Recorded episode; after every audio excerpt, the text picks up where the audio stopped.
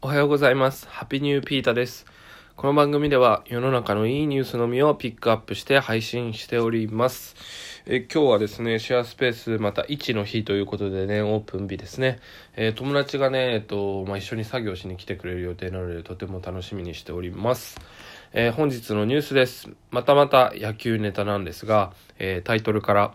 えーオリックスが26歳、164センチ、打率1割5分5厘の選手を指名したわけということでね、まあ僕もね、気になってたことがね、あのニュースにされていたので、されていたので取り上げたいなと思っております。まあちょっとね、野球詳しくない方だとね、わかんないかもしれないんですけど、えーこれわかりやすく言うと、もう本当に無名の、まあそこまでじゃないな。うーん、まあなんだろうな。うーん、無名の人が本当にドラフトにかかったプロに行くようになったっていうね。あの、まあ、他の業界でもありますよね、おそらく。え、なんでこの人がみたいな形で、えー、まあ、そういう言い方すると失礼ですけどね。あの、今回指名されたというニュースですね。で、実際にね、入団になるみたいですね。まあ、ただ、あの、育成ということなので、まあ、これからね、あの、まだ、契約社員みたいな形なので、ここからね、頑張ってね、あの、支配下登録をね、頑張んなきゃいけないんですけど、えーその選手がですね、えー BC リーグ福島っていう日本のね、あのー独立リーグの古永選手っていう方ですね。まあ、この人がね、あの、日本の NPB プロ野球に行くっていうことなんですけど、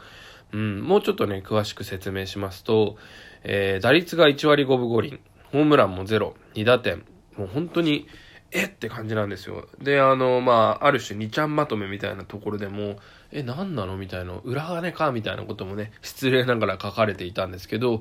えーそれについて取材をしてきたみたいでですね、えーオリックスの人がよくぞ聞いてくれたという形でね、話したみたいでですね、まあ、その理由が、まあ、えーわかりやすく言うと反骨精神みたいなね、とか、あとはその、まあ、すごい、あの、メンタルの部分ですごいね、あの、強い選手だってことでね、指名したみたいですね。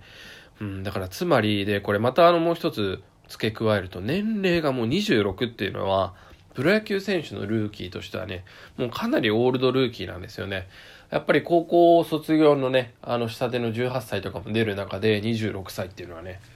おおってなりますよね。だからもう入っても年下の子がいるという。本来だったらもうほぼ結果が求められるね、あの年齢なんですよね。だけど指名されたと。で、背景としては、その独立リーグで一番厳しい練習をしているのが、えー福島のね、えー福島ホープスって言うんですけどね、えーそこみたいで、そこから一人取りたいと、え思ってたみたいですね。で、なぜかっていうのは、あのさっきも言ったんですけど、あの今ね、あの、オリックスで大下選手っていう選手がね、今年今シーズンかなり上がってきて、すごい元気でですね、あの、ベンチとかでもね、大声を出してね、印象的だったんですね。で、彼も、あの、その、育成選手から成り上がってきたみたいな。で、彼も同じような形で、そういうメンタルが強いということで、取ったみたいですね。で、それが見事ハマってですね、まあ、あの、ファンの人気もね、あることながら、まあ、選手内でもかなりムードを変えているみたいなところで、まあ、毎年ね、こういう存在を取りたいっていうね、意図みたいですね。で、まあ、この古永選手も、あの、なんかですね、あの、監督に対して、まあ、文句というか、まあ、意見をね、言ったみたいなんですね。はっきりと。で、すごいちょっと干されてるみたいなね、あの、ところがあったみたいなんですけど、そこがね、オリックスがね、目をつけたみたいですね。うん。で、まあ、この、彼もその福島の監督って岩村監督って元メジャーリーガーなんですよねでその人にもちゃんとものを言えるっていうのがねもうすごいですよねもうだからやっぱりこういうねあのーまあ僕みたいにね個人でやってる人はあれですけど組織で働くとか組織を作るって時は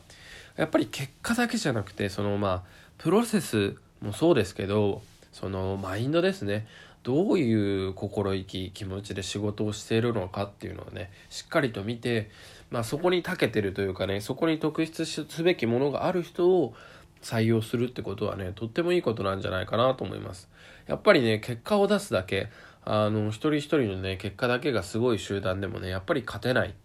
うん、そういうあとまあ社会の、えー会社もねただあの能力がある人たちだけが集まってもやっぱり勝てないいい結果を出せないってことが多々あると思うんですね。まあ、そんな中でこういうあのあのもう上の人にも上の人が調子悪い時に、まあ、文句というかねあの遠慮せず言えるとかそういう人がいることによってあの、まあ、プロとか会社もそうですけど結果を出し続けなければいけない集団があの結果を出し続けることができるってことにねつながっていくと思うんですね。うん、だからねこうやって結果だけじゃなくて、あのー、心意気そういうのも人には大事だってことですね。でまあその心意気を持ってる人も結局はね結果を求めてそういう心意気でやってると思うんですね、うん、だから結局強い思いが大事なんだっていうねまとめになってしまうんですけどそれをね発掘する目もすごいなと大事だなと思いました、まあ、組織の在り方みたいのをね改めて感じさせるニュースでした。今日のニュースはここまで。Take it easy!